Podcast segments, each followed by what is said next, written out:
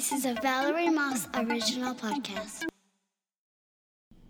Welcome back to Valerie's Variety Podcast with your host, me, Valerie Moss. And today we're going to conclude our interview with a warden. This is a two part episode. So if you haven't listened to part A, I would suggest you do so. And welcome to part B. Enjoy this final chapter. Thank you.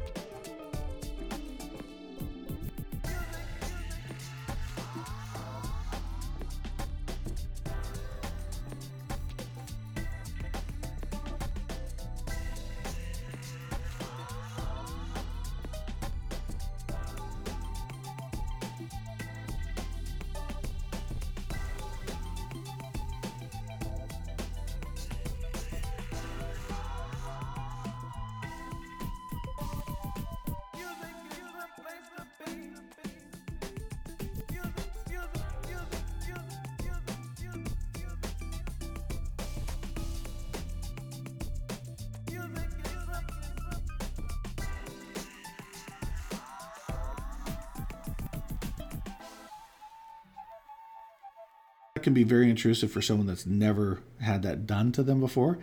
Um, you know, and it can be a very uh, uh, dehumanizing experience for a person. But it's it's you know, in fact, it's it's a necessity for for many reasons. I mean, there are some individuals who come in that may feel that they want to uh, hide uh, contraband items on their person, and contraband items can be anything that uh, is not allowed in an institution. Like, what but, are some of the uh, weird things you guys have confiscated at this well, process? there have been times when people uh, will try and hide drugs in their person. Mm-hmm. Um, We're not talking by, about ears. No, certainly right. not. Mm-hmm. Sometimes mm-hmm. it will be uh, um, swallowed and affixed to a tooth so they can use fishing line to draw it up. Sometimes they'll place it inside another cavity, which I think everyone would understand that reference. Mm-hmm.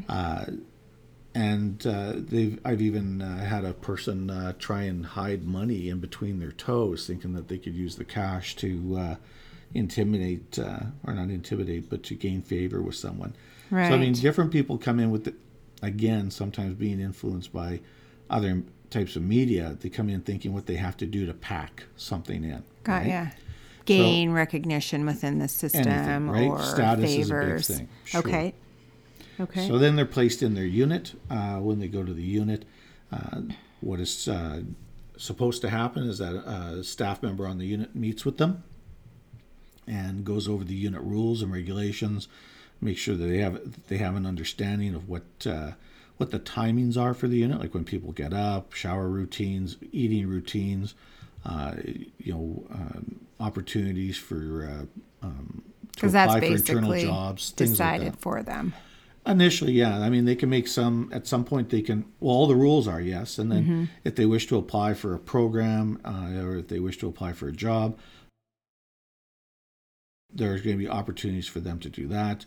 Uh, you know, within the first couple of weeks of their being in the institution, they will have, uh, they'll be met by their caseworker. The caseworker will again review all their data, confirm it, uh, then uh, look at what can they do to try and build a plan towards that individual's release. And that's if they're a sentenced person.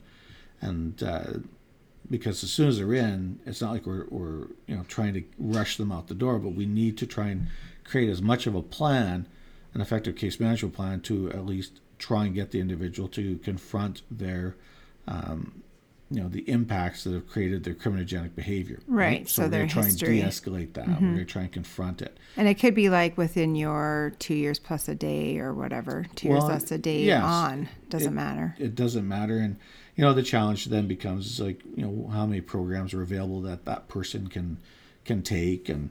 And those are all the dynamics of what resources are available within the system. So, so would you say most people are receptive to the environment that's there to make them better, like with the education or the resources, or would you say most people aren't quite interested in that? I think that there there are many that are interested in it. The challenge is is that the resources may not always um, be uh, uh, there may not be as much afforded to them as I think uh, would be desired. And by that is that you know uh, everyone faces challenges about uh, provision of resources and you know how many uh, programs you can offer to the offenders. It's all you know in part money driven, right? Of course, and, yeah.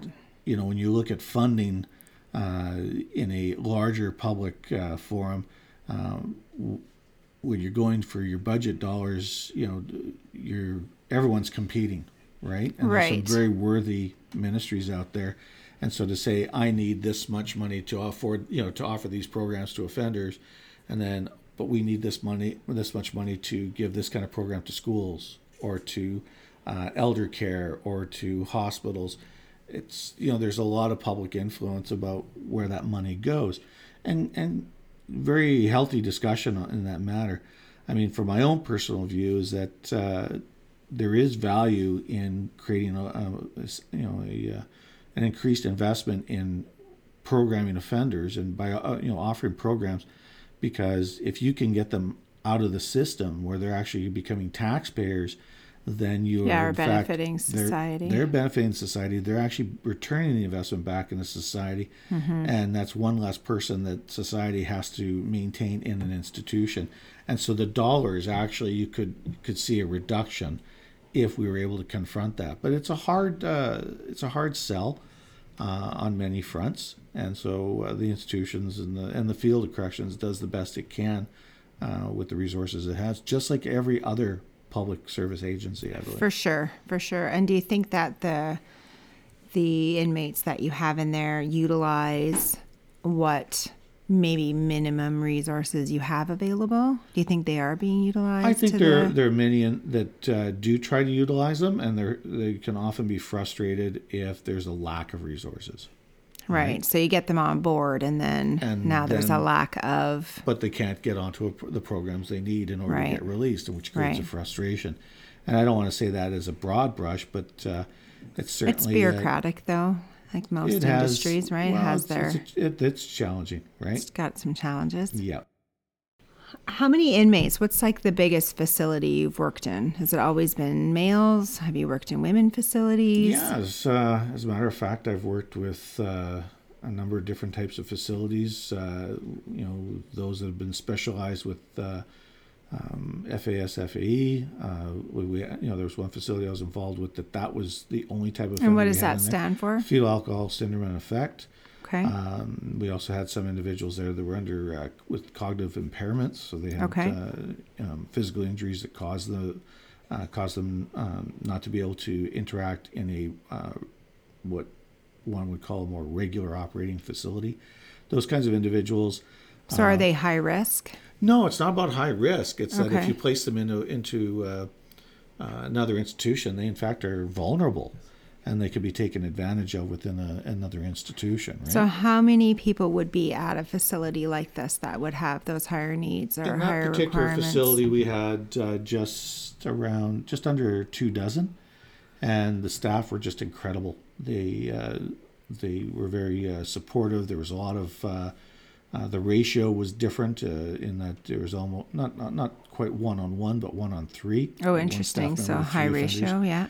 And so that you're working a lot with the life skills, and uh, the that was a, principally a male institution, and it was a small one, but the the opportunities to work with those uh, those particular offenders were just amazing because they were also very involved with the community, hmm.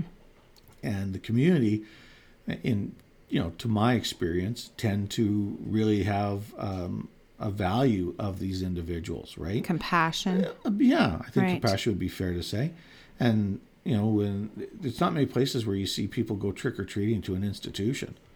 Yeah, right? I, and maybe. the uh, the offenders in this particular institution would uh, make their own outfits out of uh, the resources within the center. Right? Mm-hmm. They would dye some clothes and and do their own version of makeup, and and it was all under supervision. And of there course. was there's no uh, you know never in in the time I was affiliated with that institution was there any risk uh, issues that evolved from it. And, and to the so this what day, were some of the crimes that these people committed being in that capacity Well, most uh, you know, I would say most, but there's many of them that are in for, you know, there'd be issues involving uh, improper uses of vehicles. There'd be those that were, uh, you know, carrying weapons, uh, but sometimes it would be for other people. Okay. So again, they were vulnerable in, in, in the community as much as they were vulnerable inside. Uh, there would be issues of mental health that caused them to act out and assault people in the, uh, out in the, in the community That was undiagnosed. that was undiagnosed. right? And you're seeing a lot of mental health issues within the institutions, far more now uh, than say 30 years ago. Like you know, as I said, back uh, when I first started, it was a lot of uh, of uh, addiction issues, and now we're seeing a, uh significant amount of uh, mental health issues that have that, that has arisen within. Uh, I think all of society. We're seeing it. Right, because I mean, we just have more people too today, right? So, a lot more people. So, so that one had like a couple dozen. Yeah, people. and then uh, the largest, uh, and I've worked in facilities that have been a few hundred to uh, up to 800 people. Wow. And, you know, it becomes its own microcosm. It's a it's a town within a town within a town because right. um, given those uh, that when you get as large as that, uh, you also have to look into that not everyone will get along, and so there are different units for different classifications of people. Uh, you know, like race or no, ne- never really about race. demographic It's for uh, age. you're or- Hmm. looking at no. We it's all uh, uh, we believe in the mingling aspect, uh, but what you have is that Hmm. generally it's about you know like maybe by programs. Like if you have people that are involved in uh, um, drug and alcohol. Uh, Oh yeah, like model, rehabilitation. Yeah, we'll, we'll have specialized units for that. Uh, if there are people that are in protective custody because they just cannot uh, interact with anyone else, uh, there's a need to keep them isolated for safety reasons. So, like for example, somebody potentially ratted on somebody else. So you Yes, you do have that that happens, area. There's that, or uh, certain offenses, uh, particularly sex offenses, that have uh, there's kind of a code with the other offenders. Is there really? 'Cause Yeah, I thought so- that was kind of. No, it's really are- true. Hey. Yeah, there are certain codes uh, that uh, give you uh, status within a, a system, and then there are those that uh, give You're you not- nothing but disdain. Right. Uh, and so you, you know. so there really is a pecking order Oh, when it comes to the type Yeah. of crime. Okay, interesting. And then, of course, uh, because of the gang issues, there are times that we have to separate uh, or try and, and maintain uh, environments for different uh, types of um, threat groups, right? And they are threat groups because uh, the the uh, organization of some of these groups has evolved considerably, and there are different things going on in a facility that that uh, these groups want to try and control, and it could be all different kinds of, of, of industry. It could be like protection, and you know, you'll your sentence will go well if you pay so much of your, you know, if, uh, if you pay off these people, uh, or if you, you know, there are those. Does any of that work? well, to a degree. That, you Isn't know, it bigger though than by the time you're in there? Hasn't your sentence already been chosen for you? You're just buying your time. No, when you're inside, there's you're doing time, but you're also having to, you know, some people want to uh, have it. They want to go in and be quiet, and they don't want to be noticed. But if other people know what you're in there for, then they may try and, uh, Leverage. yeah, leverage, and they'll do that through protection rackets, or they'll try and do it through getting you to uh, carry drugs, or there's all kinds of different dynamics. I mean, you just exchange places from you know that which was outside to inside, and and there's just different lenses that take that take effect. So this is again where. Uh, when I talk about the officers, the role they have is is integral because not only are they interacting with people on a daily basis, they're problem solving with them on a daily basis, but they're also uh, gathering information on a regular basis so that we can start seeing, all right, who's not hanging out with who, or who's normally you know sitting together for a meal that doesn't, Right, and who's excluded now and right like because that. the okay. dynamics, human dynamics, are are fickle and they change all the time. Hmm. You know, it's it's almost like Mm-hmm. uh, you know in the, the high school setting, right? Who gets along, who doesn't, right? There's social groups within a high school. Same thing exists even within a correctional. Even facility. on the construction sites I work on, it's still Yeah. everybody's in the same playground. You all got to get along. Yet there are cliques. Yeah, there's clicks and there's a pecking order, and you Yeah. know and Certain things don't have to be said, right? You can just read a group Right. of people. Huh. So it just you know, and it's interesting when you're overseeing that kind of an operation because you feel like you're almost like a mayor of a small town, and you're, you know, when I started off as an officer, and it was just you know the dynamics of uh, interacting with the offender day by day, and then but you know throughout my career as I, you know, went into uh, different things. I was in casework. I was doing. Uh, uh, you know, training for, for a period of time, working with other staff to try and uh, you know develop their skills. Uh, did administration, went in, you know, did institutions. Um, so, you know, there's things that you end up learning, like you know, you know, when they said you know this is why you need to know math. Back then, I never knew the value, and then by the time you you know run an institution, you realize you know budgets, you got to know math. So I mean, there's a lot of things that um, I never envisioned when I first started my career to where it went. Uh, that you have to be, you know, you, you're constantly having to grow and evolve in in your style, right? So when you're managing a group of offenders is one thing, then you're managing groups of staff and offenders and balancing that with the needs of the public because there's always a public demand and there's also uh, senior administrative uh, expectations. Um, there's a lot of different balls in the air, as it were, and uh, you know it has uh, it's very involved. So, But so give was- me an it was a big idea of who um, some of your like different layers are. So you have your inmate, then you have your correction officer, and then you have your So then, okay, so yeah, you have the offenders, you have the uh, the frontline staff. Um, the units that they that they work in are managed by uh, supervisors, and then uh, unit managers, who then work for assistant uh, deputies, okay, and uh, who are the you know the ones that are that group there from the assistant deputy down are the ones that are principally running the the operations. so they're on site On at site, the facility. 24 hours a day Okay, but it's a 24 hour action. Right. So then from there you get into the deputy directors who are the, you know, generally speaking, Monday to Friday. And again, Mm-hmm. each jurisdiction calls these by different titles, but the structure is fairly similar. right. So the deputy directors, you'd have them in charge of everything from uh, your uh, human resources to your finance, uh, finance and administration, to Mm-hmm. your programs, Okay. uh, security and operations, and uh, healthcare. And those individ- th- that group of people then reports to the uh, director, warden, whatever the title, superintendent uh, of that institution, and then that person reports to uh, the uh, senior manager, whatever that term will be by jurisdiction, but the senior manager for the entire ministry, who then reports to an ADM, deputy minister, and the minister. So, as you you uh, go up in rank, um, it's almost uh, you know it becomes very thin at the top, if you will. Of course, uh, and yeah. the reliance upon the work done by by those below you uh, is integral, Heavier. as well as having that respect. And even though you're you're uh, generally considered administrative, there's still a lot of interaction you have with the offenders, even as a, a warden.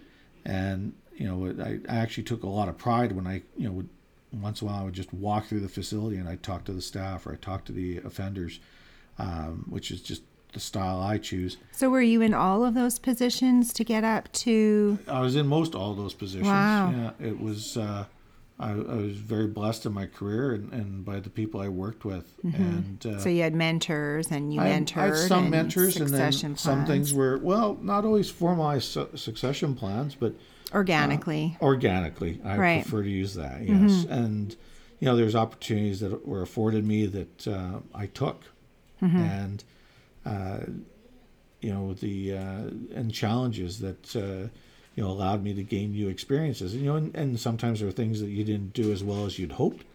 But then again, uh, it was still the experience that you gained to help you evolve as in that profession.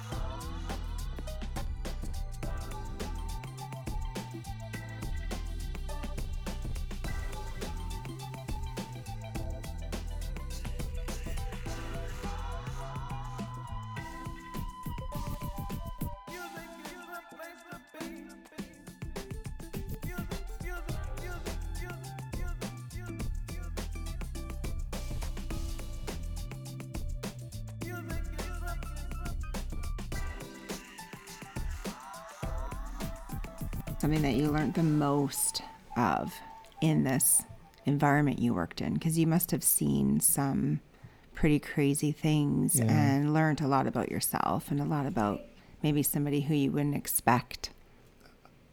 when you think about the crazy things, um, you know what? There are times that uh, an event will flash up and no one really saw it coming. And I remember uh, at one point in my career where we had um, an altercation break out between two offenders, and they were upset with each other because of uh, one was of, of one ethnic group and the other was from another ethnic group, and they both felt that the other had offended them. From that, they ended up attacking each other, and as they attacked each other, some other people jumped in, and then, you know, it, it turned into a, um, you know, several people on a unit, basically attacking each other, and there was only a couple of staff in the in uh, the area at the time, and I was. So, how uh, many people were in this altercation Oh. toward the height of it, I guess? Towards the height of it, maybe about a dozen. wow, okay. And, uh, you know, so what the staff, uh, I was working in uh, what's called the control room, which is where the op- area to operate all the cameras, all the recording devices, all the gates, the doors. Basically, that's the heart and center, if you will, and sometimes the brain.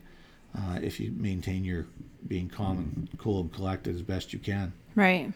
So this is all starting to happen, and two of my colleagues were working the unit, and so I, at that point, you're you're thinking like you got to contain it. So you're locking down the areas. They locked down the areas. They made sure that they were safe.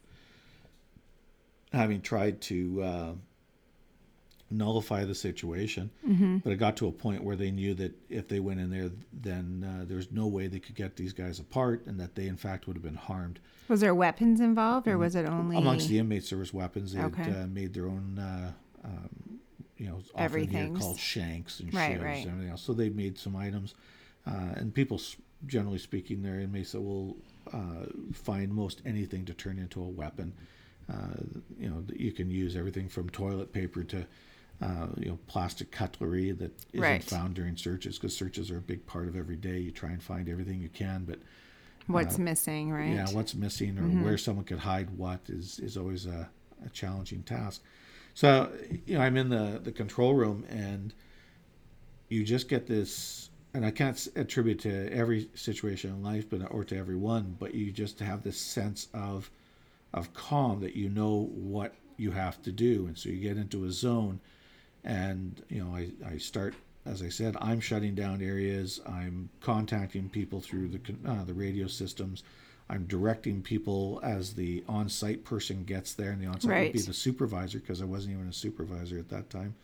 And the supervisor takes their control of, of what's going to happen, and you get your uh, response team ready, which are the people that would go in with And uh, diffuse the and, and diffuse situation, the situation, right? And you you go running into this potential uh, situation, and uh, back then all we had was uh, shields and uh, a can of pepper spray, and you just hoped you didn't spray yourself because it just it could be a very it's Yeah. a very rush kind of moment, right? And- Right. And, and it yeah, you don't have a lot up. to plan ahead, right right? and it's all self-contained right and so uh, the you know the two instigators that got this thing going were separated and people then started dropping back trying to you know the offenders tried to start disassociating themselves So do you physically and go in and start removing people from at that it? when the response team went in they were going in with the shields up and moving Okay. people aside and you know and the, deploying spray to a couple um, and then you had your medics on scene to go and check on those guys because you don't right, because you don't know what's happened. Right. and- And some people, the way they react, and you just want to make sure respiratory wise that they're going to be okay. And so, uh, again, not like, you know, some people might think from movies is that, you know, we just go and, and render harm and uh, from a power and control perspective, but it's actually quite calculated when you go in and to diffuse and to check on these people and to make sure that they get uh, health care. And uh, there's actually, you know, extreme levels of professionalism. So that's why, again, in part, you and healthcare, yeah. yeah, and that and that's where you'll you know I, I advocate uh, the aspect of being officers as opposed to guards. Right. Um, but anyway, that's just a personal thing that we've worked on for years. So everything was was secured. and then you have to return the place to normal. And this, although it happened on one unit, it gets around very quickly that all the units start to get a change, right? Mm-hmm. They all start to, you know, that some could hear what was happening. Uh, you know, there's different ways of getting, commu- you know, communication Well, throughout I- a building. right? And I bet you it would kind of change the dynamic, right, in There the was- space throughout. You can just, you know, when you have one of those moments where you feel something in the air, Mm-hmm. and that's what you feel. And so, you know, then it's a matter of uh, we had to have a plan in place of making sure it didn't happen again. And so we brought in some other staff. We made sure that people, uh, you know, th- there was a presence, because when you think about it, um, you know, in a institution, you know, the ratios are very are, are very different. There may be one officer to twenty people. Mm-hmm. You may have uh, a unit of ninety people, and there's only two of you. right, right? depending on the level of Right. so in one sense, they outnumber you, but on another sense, you're there to try and maintain control. right. And so there's this kind of understanding, and that I think is, uh, you know, when you, you're, uh, when I go back to one of the things that uh, I said earlier in, in this discussion was about respect, and a lot of this is maintained if you evoke a level of respect for other people. You may not like the individual for what they did, but you treat the person with a level of respect like a human Humanity. it can actually assist you. And, and I'm not saying you go up and, Yeah, you're not going up to hug anyone. You're not. I, I don't do that on the street. I right. Don't even do that that often in families. It's you know, it's you got to have respect, and the uh, but you always have to be prepared as well. So, um, you know, anything can happen, and so you you get this. As I said, going back to that, we managed to de-escalate. We managed to defuse. Um, at the end of it, we also learned from some intelligence that the uh, part of this was coordinated and that it was actually supposed to be much bigger and we could have lost the whole institution. Um, but the you know everyone doing their job, and I think that's the one of the things I take away from this is that As a you know, unit. well as a unit throughout and multiple units acting as a unit Mm-hmm. within this institution, everyone did what they needed to do that contained the situation. And you think about what could have happened. You try not to dwell on it because that could uh, cause you some restless moments. But you appreciate the people you work with. You appreciate the men and women. Um, I have always been blessed to have uh, great staff to, that I've worked with, uh, I've worked for, and have worked for me. And I tend to look at the, you know, uh, overall the the pride I have in, in, in them and the profession. So, Well, just knowing you for a short period of time, you definitely have pride and you always speak about your position there with such respect. You're not a hardened person and you do see the humanity in people. So I appreciate that speaking with you about your position and kind of what you've seen and witnessed and you still have this caring nature to yourself and reflection of it. So it's thanks. it's pretty nice to see. As I was interviewing your soon to be wife earlier, you guys are getting married next year and kind of met in the corrections. Yeah, yeah, she was my pen pal. Yeah, She was your pen yeah, pal?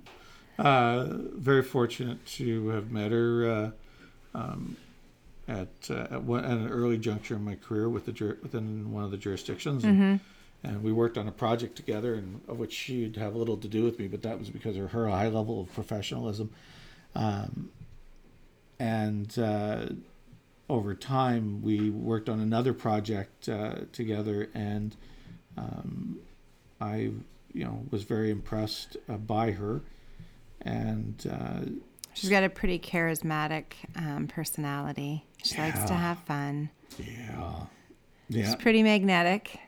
She Yeah. is standing in the room though. yeah. What Like and I, everybody and I fear her, but that's how I've been. You fear trained. her that's how quietly or as a, no, loudly? as a, as a good potential husband, I've been trained well.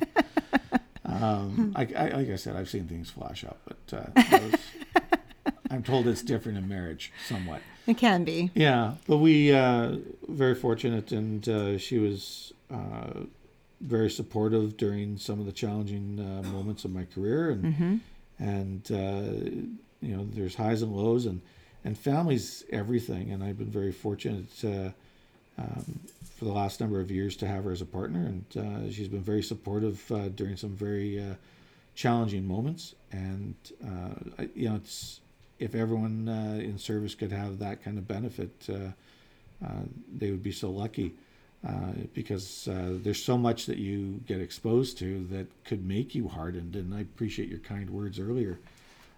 You you try and remember to be human, and uh, sometimes people get lost in that, and uh, the job can affect them um, in in very adverse ways. Mm-hmm. And you know, it's one of the things that uh, I even advocate today. I'm, I'm in another career now, but I still talk to people about the fact that is that when you're going through things, find people to talk through. And even with my uh, uh, my current uh, partner, there are things I will and will not talk to her about job or about, about the job. Mm-hmm. But that's not that that's because there's also um, you, you need a delineation about what should and should not uh, impact your your family and your life. Yeah, your And home there- life. Yeah, and there Right. are other professionals that one can deal with, and I. I always urge people, and that could be like if an organization has EFAP or oh, sorry, employee family assistance programs or wellness programs. Mm-hmm. Uh, it's something I'm a, a staunch advocate for. That when I first started, never existed in many of the law enforcement fields. And I was part of that generation that was influenced by the John Wayne, you know, just don't let them see you cry, cowboy kind of thing. And, Right. And then you'd be subjected to some pretty horrendous things of where you see humans uh, harming others in ways that uh, you thought was only in movies. And uh, the level of uh, aggression and uh, physical brutality that, that they uh, place upon each other is just is, is almost like Lord of the Flies.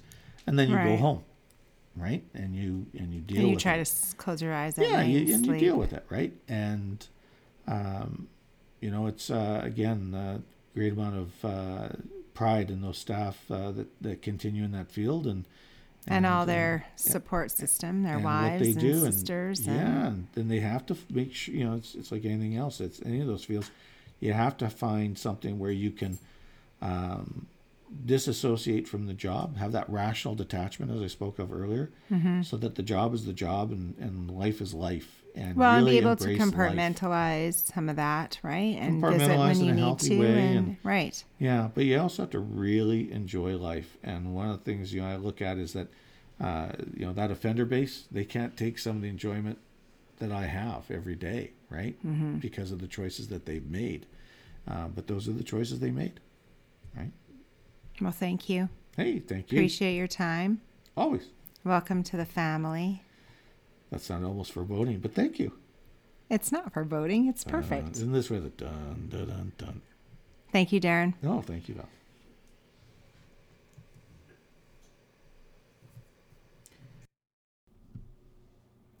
Thanks for listening to the podcast, and let me know what you think about today's interview by leaving me a comment or ratings on iTunes, Stitcher, Google Play, Blubrry, or TuneIn Radio, or wherever you get your podcasts.